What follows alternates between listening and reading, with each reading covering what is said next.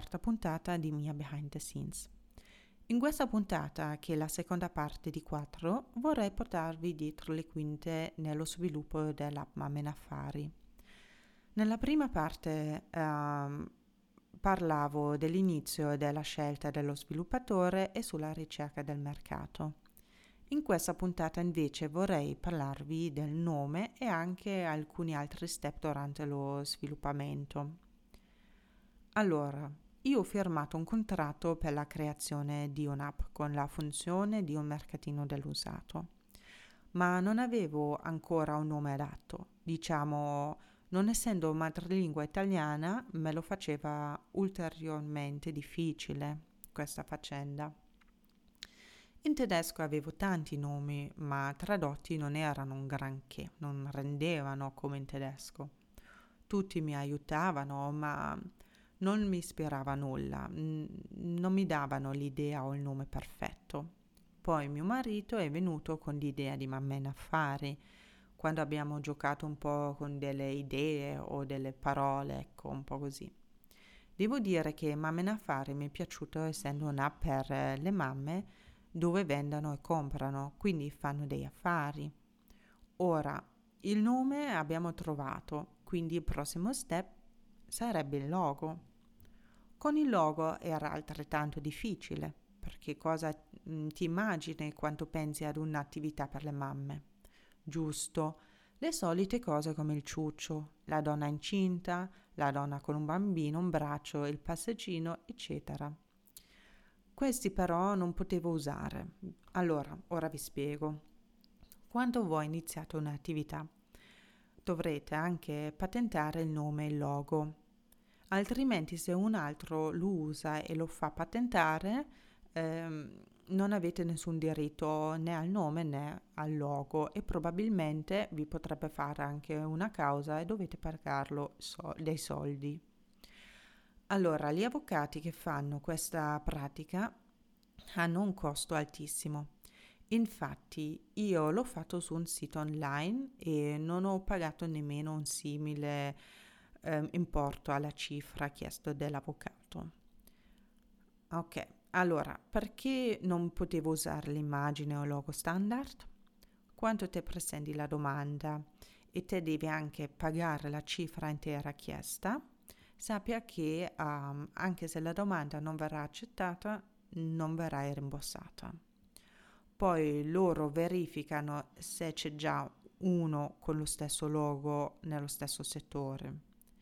Se è così o se esiste un logo in generale simile al tuo, la pratica non verrà accettato. Allora vi faccio un esempio con il ciuccio. Se voi scegliete un ciuccio e avete per esempio un negozio online per bambini, probabilmente non lo verrà eh, accettata perché c'è già un altro che ha il simbolo del ciuccio nel settore mamma e bambino. Anche se non è lo stesso um, design, e anche i colori sono diversi, fa nulla. Non si può assomigliare o rispecchiare lo stesso simbolo. Se invece sei, diciamo, un produttore di proteine per gli sportivi, quindi un settore che non ha nulla da fare eh, con un settore mamma-bambino e scegli il ciuccio come logo, mm, non saprai perché, però diciamo, um, ma in una forma diversa di quello che esiste nel mondo mamma-bambino, hai pure delle chance di essere accettata. Quello però sta al comitato a decidere, quindi non è adesso uh, una via sicura o meno, ecco. Se non accettano la domanda, ripeto, non ti rimborsano i soldi. Anche qua attenzione, Può darsi che il nome e il logo sono stati patentati ma mai usati pubblicamente. Quindi an- se anche se fate delle ricerche non avete delle garanzie. Allora, visto che l'app è finanziata dai miei fondi privati, allora, visto che l'app è finanziata dai miei fondi privati, non ho soldi da sprecare e con questo ho deciso che il logo migliore sarebbe la mia scrittura. Quindi ho scritto su un foglio Mamma in affari e un grafico mi ha fatto um, con questo foglio, diciamo, questa firma identico digitale su computer. E voilà, così è nato il mio primo logo. Devo dire che allora non mi sono posto l'idea che forse la scritta Mamen Affari era troppo lungo per essendo un logo. Infatti dopo è diventata mia. Il nome Mamen Affari è stato patentato da me, per questo mia nella sua abbreviazione è diventata il mio logo con la mia scritta. Ora che abbiamo discusso la parte del nome e del logo, andremo di nuovo sulla parte mh, dello sviluppo dell'app. Allora, solo dopo tutto quello sono nati anche le altre funzioni dell'app. Ora devo decidere o dovevo decidere, faccio tutto da capo con il nome ehm, o lo lascio così.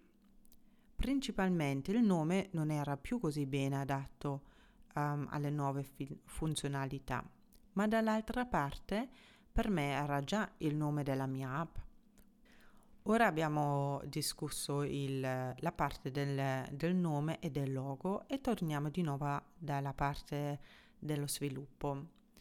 Dopo che sono stati stabiliti sia il nome sia il logo, sono anche nati eh, le altre funzioni dell'applicazione.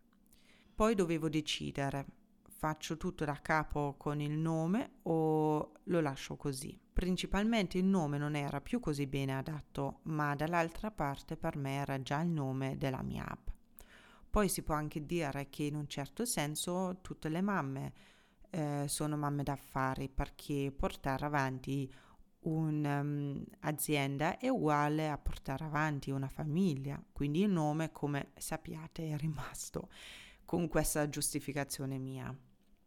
Um, forse non lo so, forse ero troppo fissata con questo nome o forse anche fare tutta la pratica già di patentare, ehm, cercare il nome, trovarlo, anche il logo. Um, forse diciamo ero in un sen- certo senso pigra di rifare tutto questo processo, ecco. Perché ora ve lo spiego in un paio di minuti, però realmente ci ha messo un paio di settimane, se non forse anche due mesi. Ok, andiamo avanti con il processo dello sviluppo dell'app. Andiamo avanti con il processo dello sviluppo dell'app. Dopo aver l'idea dell'app um, con tutte le sue cinque funzioni e anche il nome, è venuto il, il, il tempo di passare al step successivo, che in realtà era parallela alla faccenda del nome. Ora dovevo spiegare come vedevo la mia app, scegliere i colori e il design. Il colore sapevo che volevo farlo fucsia. Avevo pensato ad un bel lampone ghiacciata, ma anche con una tonalità in, in più sul rosso, ecco. Non vi dico nemmeno quanti diversi fucsia mi sono guardata per giorni e giorni finché avevo questo fucsia per me perfetto. Poi dovevo anche scegliere il font per la scritta guardando diversi siti ho fatto vedere cosa mi piace e cosa no, tipo le foto e la loro forma, eh, la forma degli angoli, una cornice o meno, ehm, dove va il prezzo, quali informazioni si vedranno e come. Insomma, se vi guardate l'app mm, dietro ogni cosa c'erano mille conversazioni e anche una decisione, ecco, finale. Prendete solo il testo della descrizione del prodotto. Metterlo in mezzo o tenerlo a destra? Fare un testo o bullet points? Quale colore sarà il testo? Quale grandezza della scritta? Ci saranno dei limiti dibattiti? Quindi, come vedrete, 5 domande, 5 consigli e 5 decisioni solo per il testo della descrizione del prodotto. Ora guardate l'app e quanti elementi ce l'ha. Allora, poi una volta loro con queste informazioni vanno a creare un mock-up, praticamente una grafica su come verrà l'app finale considerando eh, le mie idee e desideri e anche la possibilità ovviamente. Poi si rivede per discutere il mock-up. per prendere ulteriori decisioni riguardo al design e funzionalità. Si aggiorna il mockup tutte le volte finché non è tutto a posto. Una volta confermato il mockup, inizia la parte della programmazione dell'applicazione. In questa fase ha in mano tutto il programmatore. Ovviamente lì ho non posso raccontarvi nulla perché non è che sono stata seduta vicino con la sedia a vedere tutto il processo, ecco. Devo anche dire, quando siamo entrati in questa fase, il mio progetto ha preso una brutta piega. Praticamente non ero più coinvolta nello sviluppo e non ho più visto l'app. Mi è stata sempre assicurata che tutto va come discusso e mm, che sta uscendo un, un bellissimo progetto. Io, essendo una persona che si è messa da sola per la prima volta in proprio, mi sono affidata a queste persone. Anzi, vi dico di più, non avendo mai avuto delle esperienze nel settore dello sviluppo delle applicazioni, io non sapevo come funzionava e mi sono affidata con gli occhi chiusi. Questo ovviamente era la condanna per un bel casino. Allora, posso dire a tutti voi fuori, pretendete, siete sospettosi, non fate lo stesso errore come me.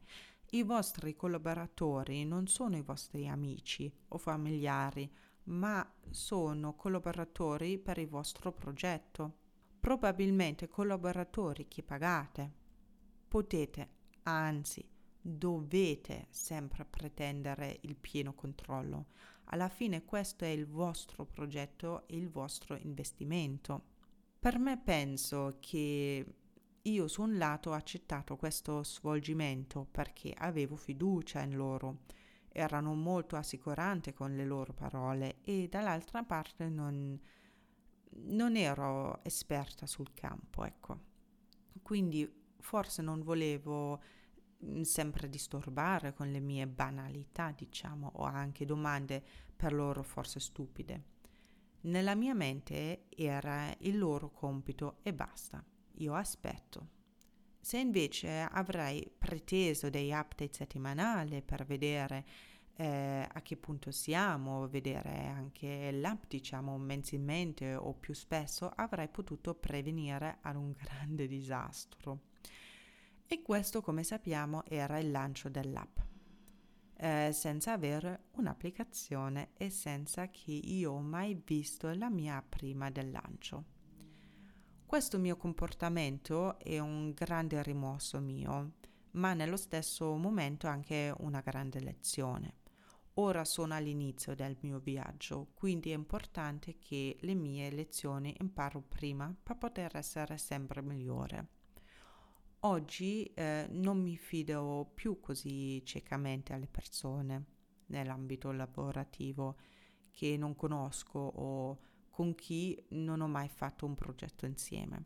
Ho imparato che nel mondo di lavoro, quando hai dei fornitori come loro mi creano e forniscono la mia app, non conta la tua comprensione o la tua voglia di avere un clima amichevole e la fiducia. Conta che sei decisa, sicura di te stessa, metti il piede per terra quanto serve e soprattutto essere distante, anche diciamo a volte antipatica e pretendere ovviamente. Um, forse po- si potrebbe dire in totale molto severa. Quindi tutt'altro come ero io, ho imparato la mia lezione anche se era brutto.